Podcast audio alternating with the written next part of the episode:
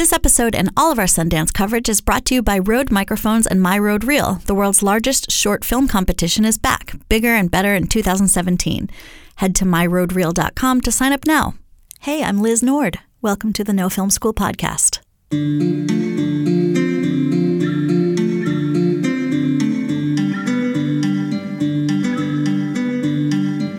Imagine starting your day in bed with a gorgeous lover and ending it in the middle of a nightclub shooting.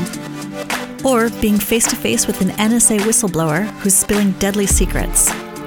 Or dancing through a lifetime of relationships until you become elderly and meet a dramatic end, or perhaps a new beginning. These are scenes from virtual reality projects, and they're each cinematic, but they're certainly not cinema. So, why would a major film festival like Sundance take any interest in them? And how can filmmakers use VR to tell stories and reach new audiences? In today's episode, I speak with four people who can help answer these questions. The same four, in fact, who helped create the fascinating projects I described above, which premiered in the VR Palace at Sundance 2017. My guests are Lily Baldwin of Through You, Rose Troche of If Not Love, and Yasmin Elayat and Elie Zananiri of Zero Days VR. I sat down with them immediately after experiencing their projects, and as you'll hear, I was pretty blown away. I think you will be too when you listen to our very brainy conversation about how they brought these groundbreaking stories to life and which filmmaking rules they had to throw out the window to do so. Well, I will say that I just came from seeing all your work. I'm blown away and also like a little um, I'm like in awe and in shock, and I'm sure you are as well. So we'll start with that. But um, I think uh, filmmakers always have a hard time with their log lines, and then it feels like 20 times harder because we don't necessarily have the language to describe VR. But I'm going to ask you to try. So start by telling me your name and your project, and give a little description. Why don't we start with Yasmin? Hi, uh, my name is Yasmin Elayat. I'm the director of Zero Days VR, and uh, Zero Days is a, uh, a, documentary about the Stuxnet virus and about um, uh, cyber warfare in general, and specifically about uh, the 2000 attacks on Iranian nuclear facilities. Um, and it's a uh, yeah game engine and volumetric filmmaking project. Wowie, which I really want to experience. Uh, my name is Rose Troche, and uh, my piece is called If Not Love, and it's a, a sort of a, a, contemplation of violence that might not have to happen. So that's, I'm going to stop before we keep going around and say it's such a beautiful description of what the content of the project is. But imagine folks are listening to this on a podcast and have no idea what this might even mean. So maybe just quickly walk someone through like, what does it mean? They, you come and you sit in this chair. Yeah, um, you come and you sit in the chair, and you sort of are immediately put into um, a sex scene, and um, and you come to find out that the sex scene sort of happened in the past, and then you're kind of are put into the current time, and it's a man, the same man, uh, and he's uh, he's heading to a club, and uh, and it's about a shooting at a club, and then it's really kind of I had this thought about imagining if there could possibly be a moment prior to deciding to to to plan and carry out a, a, violent act that that could shift that that could stop that from happening or that, that tangential moment where where you can you can follow a different path. And that's what the piece contemplates. So it's sort of told in forward and then a moment happens again and it's sort of told in reverse. So lily tell us about your project and also the experience of doing your project. Mm-hmm. Uh, my name is Lily Baldwin, and I am here with Through You. I am a co director with Sascha Unseld in that project. Um, this is my first VR project. Um, pretty thrilled to be here at Sundance with that.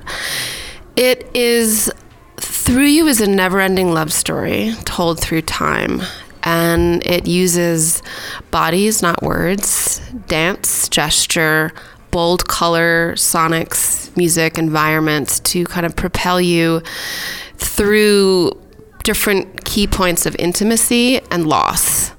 And tracks essentially this woman, Julia, who's your lover in the beginning, if there is a beginning, but side note, the piece plays infinitely.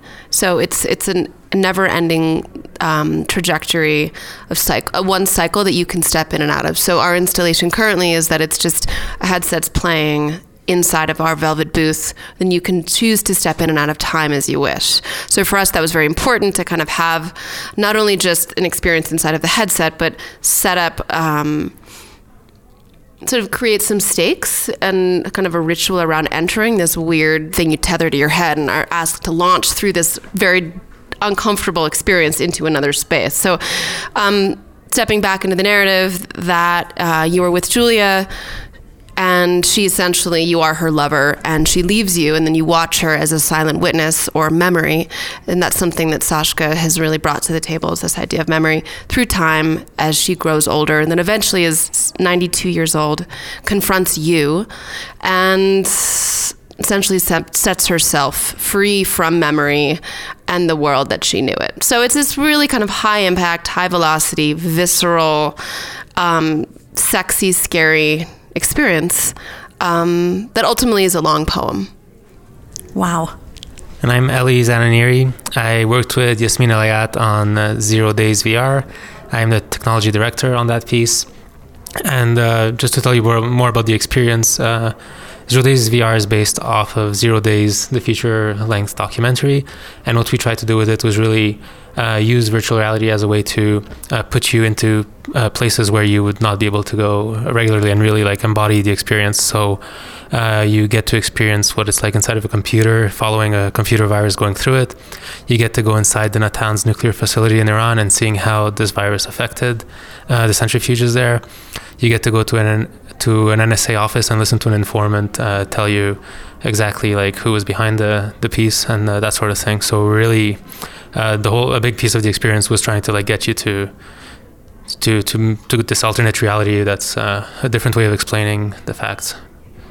Our listeners and readers are primarily filmmakers, and every time I put up a VR post, which I do frequently, get a lot of pushback like that's not filmmaking or whatever it is. And so, I guess the first question is a little bit provocative. I'm wondering why why bother? Why did you bother telling a story in this way that takes so much extra time and tech and everything? For me, as someone who's always felt outside of the box in terms of wanting to fracture time narratively, VR is sort of the ultimate playground. And it's a place uh, where I can mess up and not know anything. And as long as I work really hard at not knowing, then suddenly I know something. You know, it's sort of like it's a dream for me as a maker to just me to really mess around. Um, yeah, so for me, no, but also for me, mortality and bodies and what does it mean? I feel like what what can exist in VR that can't exist in film, and that's it's not just an adaptation. So for me, it was about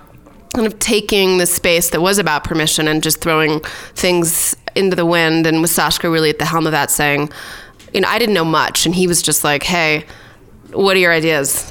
And I'm like, well, can we try this? He's like, yeah. So I didn't know what we couldn't be done. So at the helm of not saying no, that's where he was, you know. So then I felt like my ideas were welcomed, and that was really interesting. But I, what cannot exist in film, that's where we exist. Um, I think one of the first things that, that, they're right, it's not filmmaking, it's VR making. And um, I, I know that we don't know that, that as well. Uh, so it might not be as sexy, but it needs to be given its own space to be the thing that it is, which is a different medium than filmmaking.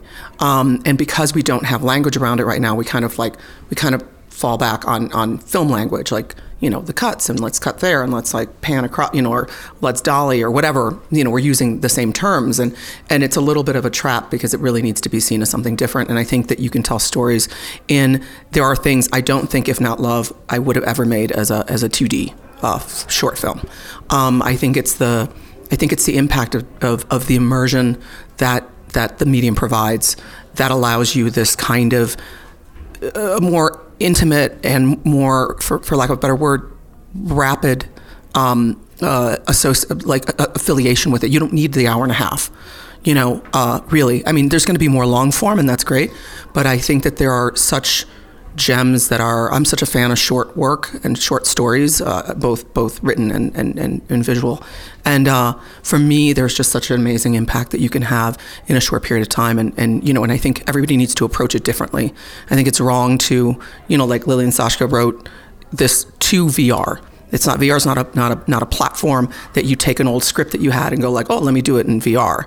You know, um, I think it needs to you need to make and think and if you're writing, write to it, or if you're experimenting, experiment to what the form is. Yeah, and I would think of that to what Rose said. Like, it's not. Uh, you, you have access to different like ways of communicating with people in VR, which is what's interesting. So you can use peripheral vision, for example, or you can use like uh, spatial audio, and you can have people look around. And there's really much more to explore that's what then what's in front of you. It's not just about having a focal point in the frame but really about like creating a whole environment and having people like just live inside this environment instead of just looking at it which is what i find interesting with vr yeah, I mean, I think uh, for me, just a little bit of a, a, background. I actually come from a non-film background. I come, I, I design experiences and story-driven experiences, um, whether they're participatory in the street traveling projects or installations. And so for me, uh, something like uh, moving, creating a, um, an experience in, in virtual reality is is almost like the just the next stage. It has the same type of challenges and, and same types of uh, problems that I think are exciting about, um,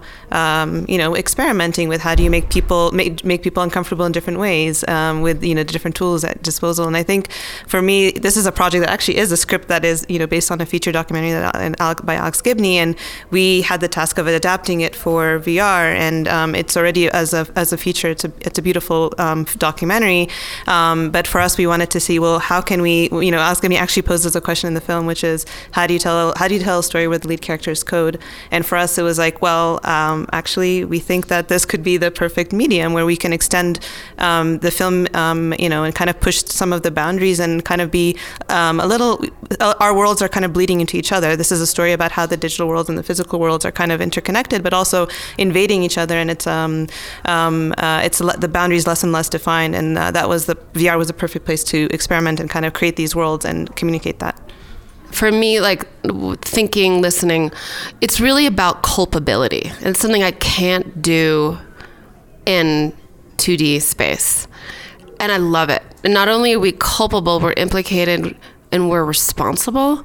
And those two tools, and we can be invisible and we're included. So it's like if we just look like, like the basic of that, that sort of the premise of those limitations and vast possibilities, that for me is why I want to keep exploring VR and obviously having a body is a part of that. It's funny you said that because, of course, our listeners haven't seen these projects yet, but that feeling is exactly how I felt at the end of Elie and Yasmin's project a feeling of culpability or responsibility. So it works. Um, and also that that quote, um, that question, "How do you tell a story where the lead character is code?" might be the most beautifully geeky thing I've ever heard. Um, and pick, piggybacking off of what you all said, I imagine that some conventions from filmmaking are useful, and some you have to throw out the window. So could you speak to that a little? Were there any things that from film backgrounds or from your experiential storytelling backgrounds that were useful in designing VR, and some that were like, I gotta cut the cord with this one. I, I think you know, I and I and I think I I think I have the longest career here um, in in traditional um, uh, you know film and television and media making. Um, and for me, I think the biggest thing that I bring to it is is working with actors and directing actors, and that kind of and it's a whole different. It's actually such a, a wonderful uh, and richer experience than traditional than traditional making because you really are working out longer parts with them. It's, it's much more uh, collaborative than than you know than I have worked in in traditional like in, in traditional like filmmaking. Um, so that's that's kind of been really great, and I tend to uh, work with actors who don't have big long resumes because it's a different thing for them. You know, it's a different experience, um, and even the script is the script is flexible in terms of what it is we're figuring out together. Um, you know, and that that is that's for me one of the biggest things. And the other stuff I try to let go of because I don't want to limit what what the making is in this or the possibilities of, of, of, of VR making. So that's interesting. Is there more um, improvisation in VR? There's a, there's a certain letting go that you have to do with VR. Uh, you know, or you can do. I, I know that, that, that you know, like there is a you know, you're kind of back out of the room again. You know, the way that I the way that I work. Um, you know, we just kind of stuck a little Samsung on top, and I was watching from a different room. Or you can do like what you and Sascha did, which was like put on black suits and crawl on the floor and you have to let it be with the actors. You have to trust that you've, and in that way we rehearse it more and more, you know, and, and really, really um, uh, work on the, the phys- just the, the physicality of the piece itself is worked on more than when I'm doing like a scene and I know that I can cut it. I'm going to cut here and then we go to the next thing, and it's this sort of truncated experience. We worked uh, in a in a new way. Um, again, this being my first VR, you know, I'm sort of stepping in right off the cliff. um, we wanted to move the camera as much as possible to create a very specific relationship with our subject intimacy sort of the primary goal and so i we talked a lot about sort of the camera breathing with the performer and what is that and so we did a lot of tests sascha and me where i was dancing and he was holding a camera and well, he was sort of, I felt like he was dancing and I was dancing and there was a camera between us. Or he was standing and I was responding to it. Really kind of this interesting um, conversation between ourselves as people with the camera there. So we wanted to recreate that somehow here. So we, we knew we wanted to move the camera. Uh, we covered the floors in with black kind of felted floor. Um, we wore black suits head to toe along with our amazing DP, Dahmer Weaver Madsen. Um, and I rehearsed with the dancers before. Always wish I had more time, but then kind of had built a vocabulary and then worked with them on set and kind of directed them through an experience.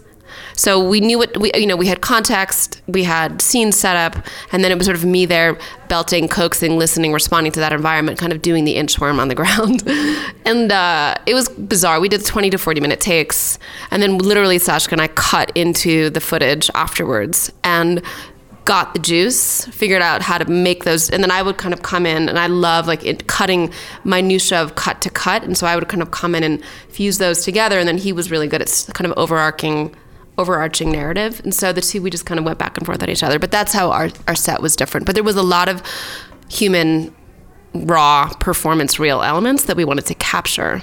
Ours is going to be a little strange. Our project, uh, so Zero Days, actually, we should mention we're part of Scatter. Um, Elie's the technical director, I'm the creative director at Scatter. And um, we're an immersive media studio. And, and the way we approach um, VR is we have kind of um, a technique we call volumetric filmmaking, which is really capturing um, real people um, volumetrically, and, but putting them into uh, game engine environments and immersive environments that we create, whether it's through photogrammetry or we create our generative systems. And so in Zero Days VR, it's a game engine, real time, live live, and, and I can speak to that. Um, um, and so I, that's a whole for me that was a whole new ball game.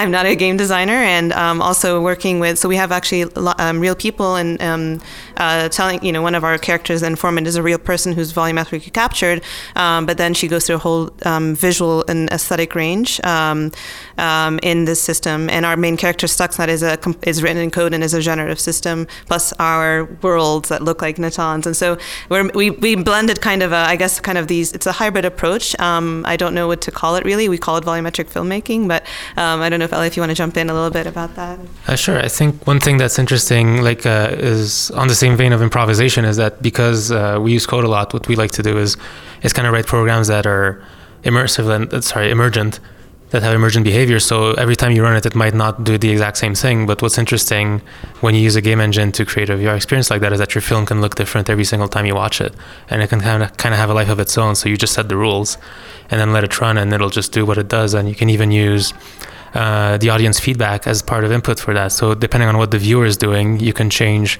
what they're seeing. And I think that's one thing about VR that's really exciting, and you can't really do in, in film.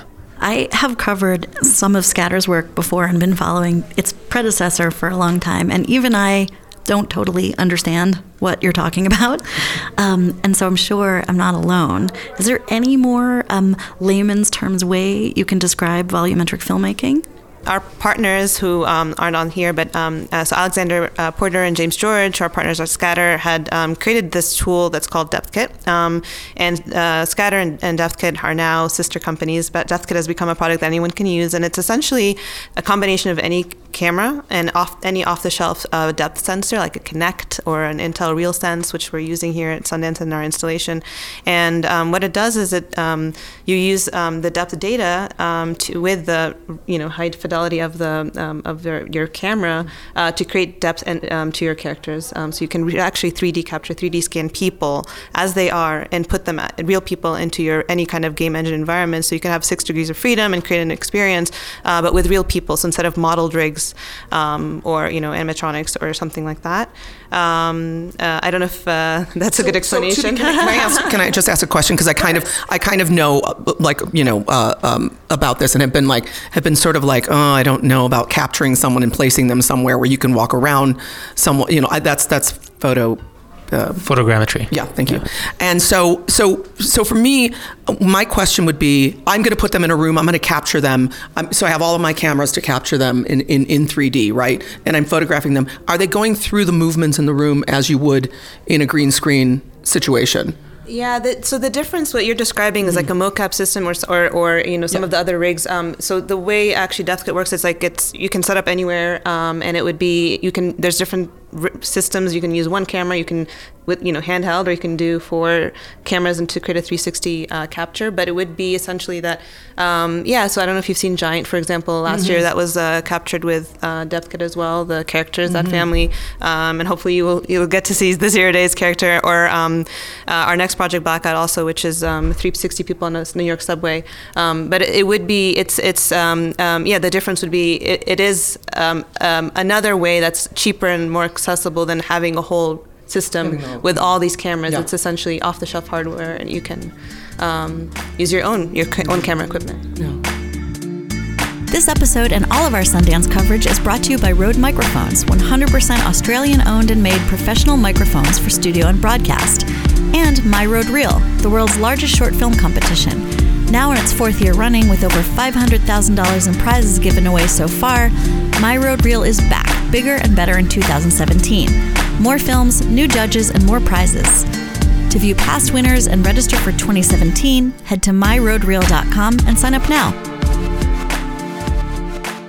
So I'm going to steer us back to the, the rule breaking. Actually, you, Yasmin and Elie kind of uh, planted this seed to me when I was looking at their project. But you know, I was thinking about the rules being broken from filmmaking, but there also are already conventions of VR that you may or may not find working for you. So can you talk about your sticking to or leaving some of the VR rules in your projects? Uh, sure. I think one main thing is uh, a lot of people are afraid to that the viewers will have motion sickness. So when when we started this project, everybody that had done had more experience with VR was saying, okay, the camera has to be still. Uh, if it does move, it has to always move at a constant speed. That's not too fast, not too slow. Uh, no cuts, no phase, like none of, none of that. Like you, basically everybody was saying like you just stick somebody in an environment, they do whatever for five minutes, and then you cut and you're done. And that didn't seem very interesting to us. So uh, we did a lot of tests, like where we would like you know do a lot of camera moves and see what happened, what worked and what didn't. And there's definitely like some situations where you uh, you can get people sick because they really feel it. Uh, they feel physical reactions to to getting moved through space when they uh, virtually. And what we tried to do is to use that to our advantage. So when we did want people to feel uneasy in the piece, we would like put in some camera moves that would make you feel uneasy, and that would add to the experience. It wasn't just like audio and visual, but it was also like visceral. And uh, we, I think, what was interesting here is that we tried to use that to our advantage without overdoing it, so keeping it kind of subtle. I did um, in my first piece, um, the party, which was just 220. Uh, the the you, you go through the experience as a sexual assault piece, and you go through the experience as him, and then you go through the experience as her, and she's drunk, um, so we really wanted to do that. I mean, we push, I think, push people to the edge of being like, you know, that kind of, that kind of like wanting someone to physically, to, to sort of physically represent where this girl's at. Like she's about to pass out or throw up, you know, like it's one of those two things.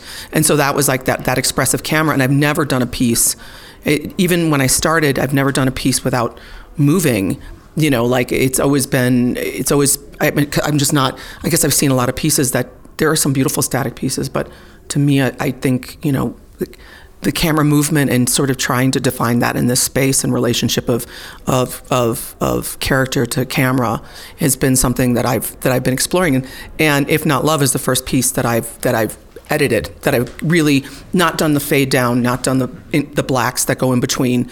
And, you know, and, and, that was also because of the difference of, of, of the use of camera.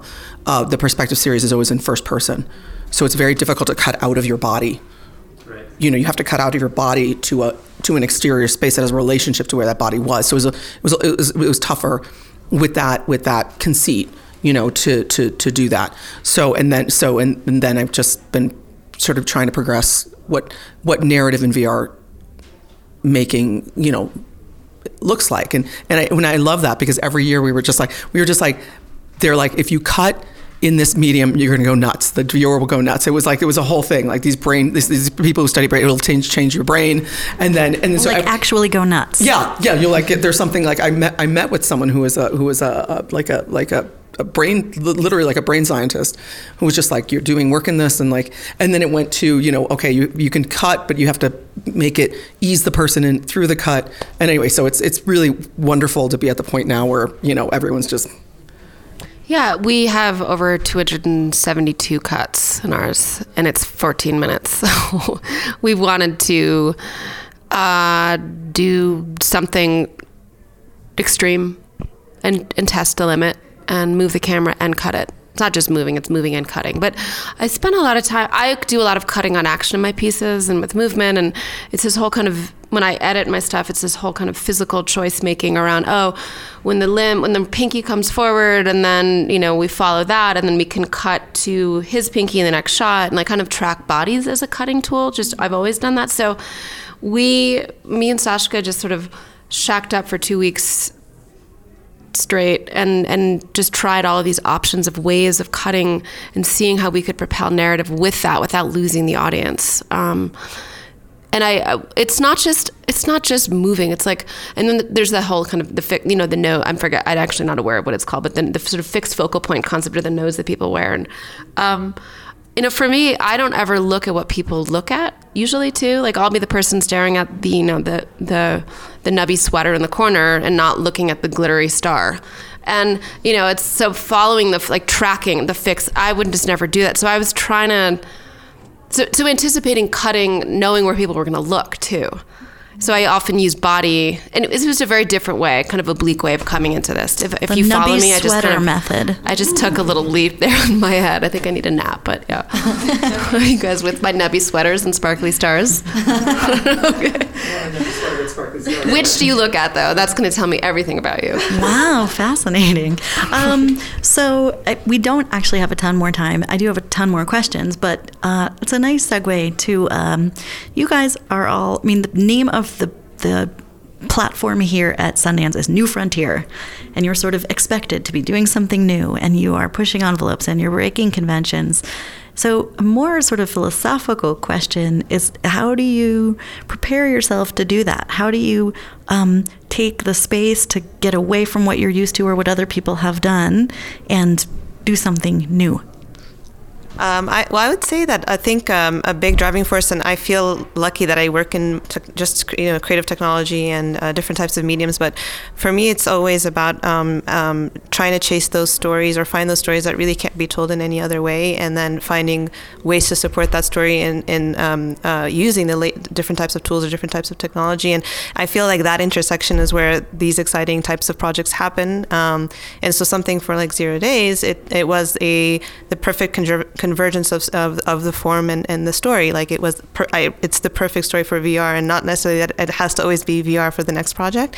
Um, and I would say that's sort of my approach. It's like, what is the best service of this type of story, and what is the best way to tell it that is uh, in a new way, essentially. Yeah, I feel like I feel like not every story has to be told in, in, in, in VR, and I think that that's a that that you have to kind of, um, uh, you know, really assess why it is you're you're you're making it in that in that form. Also, why it is you're doing 360 rather than 220. Like you know, I see some pieces and I'm like, this would make a great 220, and you'd have so much more. You'd have so much more flexibility in shooting, um, and you know, so much more like kind of you know, for those of us who want to be close to the action and close to the actors and you know like um you know so i think that those are things that as we get more sophisticated we won't you know once once the sort of the the the the novelty of the full 360 kind of wears we'll really start exploring like what does this need to be? You know does it and, and you know what what scope and what you know scale? Yeah, I guess you know, for me, doing something new, obviously that sort of that that that isn't sort of what I start with, but for me, it's about listening to, seeing where there's space to play, and when there's not a lot of rules, or when there's rules that are being begged to be broken. Otherwise, I really personally struggle as a maker to figure out, understand how to fit inside of things. What do you mean by that? yeah. What I mean is, I I've been trying to work on kind of linear narrative stuff for a long time, and um, it's not what naturally comes out of me. So I have a feature glass that I'm working on, and that I've actually been working with Rose on, um, and trying to get this feature to, to read. And so just that that kind of traditional and you know now we're out and we're making it and it's happening but it's sort of like how to fit the way i think of sort of these slices of moments is sort of how i experience time and things just me personally. So letting go of needing to fit into that and trusting what how i naturally see often leaves me in a place where there's less um, less codification. Does that make sense? I, I, have to just say that I that I very much agree with you, um, and I think that that's another quotable, which is that which is that there it, it's it's a place where there are no rules yet, and so you don't. That's that's why it, it, it sort of pains me a little bit that we're trying to shove it into a cinematic model because it's like the world is your oyster in this, you know. And what excites me about what you guys are doing is that you're you're really taking that, like all of you guys, like are really taking that ball and running with it. You know what I mean? And that's really that's like extremely cool. I was sort of asking um, in a more philosophical way how do you prepare yourself to get outside the box? How do you forget about convention and sort of create space in your own mind? But we got into the more the nuts and bolts of like doing something new. So answer either one. I guess yeah, I mean I I think my thing is just I get bored easily, so I will try something for a bit, and then as soon as I like I'm familiar with it, I kind of want to try to push the boundaries a little more. And the way I usually do that is I'll try to uh, collaborate. I'll find people to work with that I have like not too much in common with, or that we have like um, complementing uh, qualities, and then we just try to like find a common ground together. And I think that's how like these weird ideas come out, and these uh, weird experiments come out. And so that's just how I like to work. So I guess that's where the new frontier thing comes in. Can I mention Elie and I jumped into this project for the first week together, the first time ever working together. We've never worked together before, so oh. so this was a new collaboration and very fresh. yeah, I have to say that that's the, that's the really cool thing about it. Like a lot of times when you're doing traditional filmmaking or feature making or whatever, you're alone and you're writing it, then you're prepping it, and then your crew starts to come in and you're the boss of it. And this this this form, you're it, unless you know how to do it all, which which very few people do you're really you're you're in a position of collaborating and that's like where all the ideas start to come out right? Like i'm collaborating with someone who threw out like three different things last night and i'm like oh my god let me take that let me write to that let me let me let me create an idea around that you know and that is what's really that's really cool. It, yeah, VR forces collaboration, and it forces collaboration with people you might never have thought to work with, programmers and filmmakers, you know, coders and DPs, whatever it is. Very cool. Just to quickly, Liz, I thought that was a great question. How do I personally, emotionally prepare myself? I mean, I don't always think I'm great, and I don't I always think you're great. but like it's it's about being with people that um, we can be I can be wrong in front of and that I can trust. And people that can tell me when to stop those are all kind of elements for me sort of to a fertile environment for something to happen. So and then with that there's less judgment. And i think when there's less judgment there's more more can come out. I, I, the only thing that needs to come in with that sp- place of exploration is rigor. And that's something that's very important to me. It's a real diligence to the form and the material you have and to use it flesh it build it break it and sort of massage it as much as possible. Mm. Great. So we'll do one last question, sort of looking forward. So now all the big companies are getting on the VR board and making stuff and whatever. So, what do you guys think is the future of independent VR making? I think that's a really good question because having done traditional making for such a long time, um, this is very reliant upon a viewer or for example, or or this piece of software or hardware, and and that relationship, I struggle with a little bit. You know that that suddenly there's a there's a level potentially a level of censorship that happens from the person who's giving you the thing that you have to view something through, and that used to never be there. You used to make a film, especially indie, and you said specifically indie. Used to make a film you know, and someone either wants to buy it or they don't want to buy it, you know. But you, you know, we're, we weren't put in this position of like, hey, you know what, that's not going to be good for my brand. So suddenly the brand is leading, and that is very worrisome to me. I think yeah, I'm op- I'm optimistic that like I agree with you that at this point like it's very there's a lot of control uh, from the technology companies that that create the hardware and that create the platforms to distribute them on. But um, I'm looking a lot as, as to indie gaming as a as a model. And like you know the games was the same thing. Like you needed to have this system to play this game and it needed to be distributed through here. And over the past few years like this this new model came out where like people are making games that uh, there's platforms that exist that can let you develop games in in one uh, I guess in, in one environment and you can deploy on many different platforms. And that means that you can create something that as many people that many more people can see it. you're not really restricted to a specific platform so my hope and uh, which i think will happen is that this is going to to happen with vr as well is just going to be generalized there's going to be some open tools to to just allow anybody whether they have a phone or like a crazy pc or just I don't know, something else, like just a projector and some weird device can, can just watch your piece. Yeah, I think just uh, to add on to what Elie's saying, I think I'm also very optimistic, but I think a lot of uh, Scatter's future is, is based on this optimism, but is this idea of this emerging market that hopefully we can kind of create an ecosystem where we can create new types of distribution channels straight to different audiences and hopefully different reach. And that's, I think, the kind of future that I'm hoping for and that I'm excited about. And I hope we'll also sustain this type of work. Um, you know, we had a very tiny team working. We are a very small team. Um, and I'm, I'm, I'm very optimistic about that, that type of future. Well, thank you all so much. This was fascinating, and congratulations again on your projects. Thank you. Thanks, Liz. We're a fan. Yeah, thank you, thank so, you much. so much. Thank you for listening. You can hear lots of other fascinating conversations on the art of filmmaking and virtual reality by finding the No Film School podcast on iTunes, and of course, by visiting us at nofilmschool.com. Don't miss our Indie Film Weekly news show, which comes out every Thursday morning and catches you up on everything you might have missed when you were busy making films. You can reach me on Twitter at LizFilm, and we are on Twitter at No Film School. See you on Thursday.